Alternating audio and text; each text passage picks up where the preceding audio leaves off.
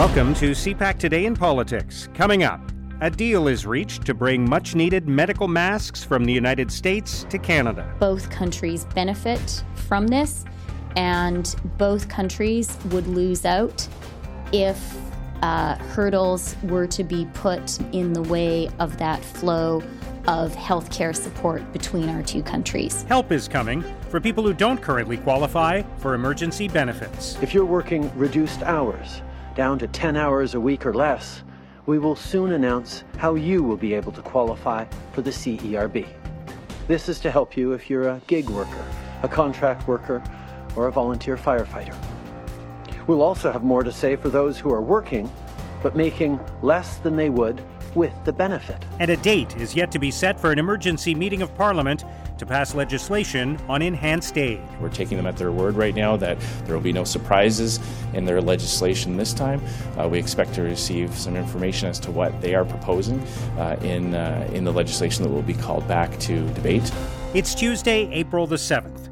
I'm Mark Sutcliffe. Let's get right to the top stories this morning. Joining us is Susan Delacourt, columnist for the Toronto Star. Good morning, Susan. Good morning, Mark. So there is a deal now. 3M has worked it out with the White House, and obviously Canada was involved in that discussion as well to bring much needed medical supplies to this country from the United States. What's your sense of, of what it took to make that happen despite all the blustering from Donald Trump? Well, I had spent some time looking into this because it, it definitely threw the government. You could see late last week when um, when this happened and I was really intrigued to see how angry the provinces were over the weekend. Um, you know, I it was very uncharacteristic. You know, uh, Doug Ford is is generally friendly toward Donald Trump, but he was hopping mad at his press conferences on the weekend, uh, and it's because a shipment had been he- actually held up uh, in Illinois, is my understanding, uh, sitting there because of this order. And you saw the the, the Newfoundland premier talking about come from away and uh, and what the United what they had done for the United States uh, during 9/11. So um, so as I understand it, um, the government uh, has been on the phone uh, doing the usual thing. Uh, getting in touch with all its, um, I, I'm told it was about two dozen calls by a number of people. Uh, that that show of uh, anger from the provinces was coordinated. Uh, it was uh, all the provinces talked to Ottawa and, and got their clearance before going out and uh, and saying these things about Donald Trump. Um, and it took uh, some restraint, I'm told, by the Prime Minister himself. But this is now, I wrote about this today, that Donald Trump manages to turn everything into a trade dispute. And he is turning the pandemic into a trade dispute. He is doing America first kind of hoarding, basically. Uh, but he's gone all protectionist in this. And so Canada has had to dust off its playbook from NAFTA and has handled this much as it handled NAFTA. So ministers talking to their counterparts in the United States, speaking to their contacts all over the place, getting the provinces to speak out more strongly, and then uh, keeping Trudeau from uh, putting Donald Trump in a corner. It's sort of a three-part recipe right. for dealing with this. Oh, we we should say there has been much celebration over this, rightly so, over the 3M deal. It has not stopped. Uh, Donald Trump is still intending to go through with something he calls the Defense Production Act, which is prioritizing American needs over other countries during this pandemic. Right. And Canada, Chrystia Freeland said yesterday at the briefing, and Doug Ford said it in a statement, they're looking for an exemption. And that's what a lot of this phone calling is about. Those phone calls haven't stopped. The exemption is not yet obtained. Um, and so I, my understanding from the Prime Minister's office last night was that this was a, a victory for sure on the 3M thing, but there are other shipments and other manufacturing uh, in the United States that they're going to have to worry about. Yeah, this is one battle, not the whole war, obviously. A very and yeah, a small We'll see battle. this. We'll see And this I- I theme think come what- up again and again. I'm sure. uh, because Donald Trump turns everything into a trade dispute. Yeah. I think what you're going to see today Um, my understanding is uh, the Prime Minister will be talking more today about uh, homegrown Canadian production of uh, of things, and this is a theme also you've been hearing from the Premier. Doug Ford has been especially talking about this. Um, is that this pandemic has taught us not to rely on other countries for the manufacture of of things, and so we're going to see.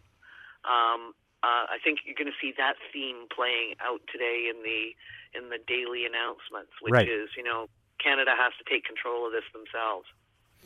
Let's talk about the aid that is going to the people in our country who need it most. Uh, there have been many different announcements that have been made and uh, lots of reaction to it. Uh, it appears as though yesterday, on the first day when people could apply for certain benefits on the government website, that uh, things went smoothly as the people who were born in the first couple of months of the year were allowed to uh, to go online and log in. Um, so there's more of that today, obviously. Uh, but the prime minister yesterday also said help is coming for those who have otherwise uh, not been able to to get those benefits. There are people who have slipped through the cracks who don't qualify for various programs for a bunch of different reasons. Um, is the government moving to support those people? Well, he says they are. Um, and I think what we're seeing is, you know, I, I, he mentioned students. I think this is the time of year where students are trying to find jobs um, to, and uh, most of the country, it turns out, or a lot of the country is unemployed. Um, so uh, there's also the huge issue and of whether you're allowed to make a little bit of money and be eligible for this. And right now, you're not. So. Um, you you know all these people who are making little scraps of money here and there from their previous lives uh, are not eligible for benefits because a, a little trickle of money is coming in, and I think um, it was presented yesterday as fine tuning, but I actually do think it's going to be a whole other wave of spending that's going to have to address this because it's not just fine tuning. The they again, I, I think we've talked about this before. What is really being driven home to the government, and I think just to the nation as a whole, is that we are a country that lives paycheck paycheck to paycheck, and no paychecks coming in is not just a problem, you know, in the small term. This is uh, this is massive for for the country.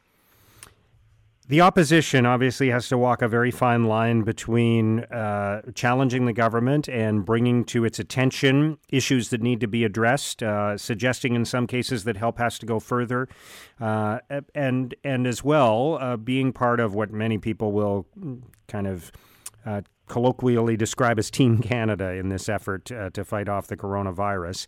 Uh, what's your sense of how that's been going? There was some talk yesterday about how Parliament still hasn't been recalled in order to pass some of this legislation and whether the government is taking too much license here. So, uh, what's what is your thought on how the opposition has been handling this, and, and how soon Parliament should be recalled to deal with this? I was watching Andrew Scheer's uh, press conferences yesterday, and I was actually quite impressed with the tone of them uh, he's making a good case that you know democracy doesn't go out the window. And uh, although you know during during normal times we want to present the House of Commons as a bunch of noise, I think actually their little pared down version of the House coming back. When was a week or so ago? Uh, was a good exercise. It showed that the opposition was making sure that the government wasn't overreaching in terms of power here. Um, so I, I think Scheer yesterday, as far as I saw, had the right tone. Is look, um, the opposition and the parliament is here to make sure that that democracy is still here when whenever this is over. And I I think there you're going to see some disputes in in the coming days, and it may be going on right now over how much of of Parliament's reconvening in these times is going to be virtual and how much of it is going to be in person. Scheer is arguing for the in person version. I think there's some pressure to do this in a, in a, in a you know to involve more parliamentarians by having them phone in or something, uh, a Zoom parliament right. maybe. But um, but I actually think uh, he he's making some useful points, and I, I do think we've got to be mindful of the fact that we're all not that we're holding on to some of the things that um, the, the fundamentals of this country while we're doing this. You know, economically, uh, this is going to be this has set whole new standards for for economics, and I think we're going to have a different bar by which we measure government involvement in the economy after this. Uh, but those are debates for another day. Yeah. I think it, it is though the opposition's job right now to make sure that that that we've all just not um, merrily thrown everything away. As we wrap up, this isn't a Canadian story, but of course, uh, many people are watching uh, to see what happens with Boris Johnson. The British Prime Minister had breathing difficulty yesterday, so he was brought into intensive care. He had already disclosed, of course, that he was uh, suffering from the coronavirus. Uh, apparently, he's not, as we speak now, on a ventilator, but is getting oxygen to support him. And uh, there is something about this, and there are many other examples too, of course, but there is something about this that makes the situation seem so much more real. Yeah, I think you saw a bunch of world leaders talking about this yesterday. Is you know we we tend to think of people like Boris Johnson not just for his position but for his personality as kind of indestructible or beyond this or insulated from it. um, it shows how democratic this um, and populist, uh, much like Johnson himself, this this virus is. And remember, Canada has Canada's connection to England in this is particularly poignant because it was uh, Sophie Gregoire's trip to Britain that gave her the virus that put our prime minister uh, uh, in self isolation too. So the the Britain Canada connection not is not only historic; it's kind of current in this story. And I, I think I'm one of those people who thought um, when Boris Johnson went into hospital, I, it was a jolt for me. Yeah, and uh, there are many jolts like that that we've experienced in, in the past few weeks for sure. Susan, I appreciate you joining us today. Thank you. Thanks, Mark. That's Susan Delacourt, columnist for the Toronto Star. We continue to have uh, productive and positive conversations with the United States, emphasizing for them that uh, healthcare supplies and workers across the border are very much a two way street. Now, Here's what political columnists and commentators are writing about today.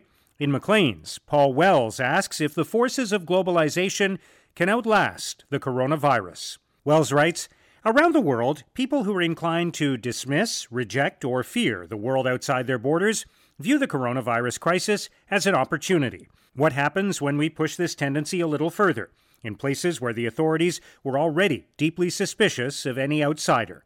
The damage this crisis does, the lessons we will still be drawing and applying long after it ends, will be complicated by the pre existing conditions of a weary and fearful world. In the Montreal Gazette, Lise Ravary considers the risks of fake news on the coronavirus. Ravary writes As time goes by, as confinement feels tighter and tighter, I wonder if our common smarts and individual brains will survive COVID 19 Speculative journalism creates panic and thickens the sadness so many feel. And there's nothing a virus likes more than a good conspiracy theory petri dish that gives it instant media exposure and popular legitimacy. At iPolitics, Elliot Hughes considers how the coronavirus could remake Canada's military. Hughes writes The pandemic will have a material impact on all aspects of Canada's defense policy. These changes will be felt in defense funding, overseas operations, and defense procurement. In the face of the pandemic, the federal government has announced billions in economic measures and tax deferrals.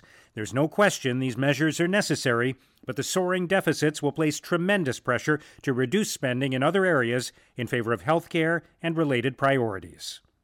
In the Globe and Mail, Jeremy Farrar argues the only exit from this pandemic is through science. Farrar writes, we need diagnostics to detect and limit the spread of this virus, vaccines to provide long term protection, and treatments to save lives in the shorter term. All will come only through swift and well financed research. And while global leaders may be taking brave, forward thinking, calculated risks on public health measures, the same cannot yet be said for funding the research effort. We must waste no time if we are to protect lives and livelihoods and prevent future tragedies. Now, here's what's coming up on Canada's political agenda. The Prime Minister will provide his daily update on the coronavirus situation at 11:15 Eastern Time. And that's CPAC Today in Politics for Tuesday, April the 7th. Tune into CPAC and CPAC.ca throughout the day today for continuing coverage of the coronavirus crisis and primetime politics. Tonight, our podcast returns tomorrow morning. Have a great day.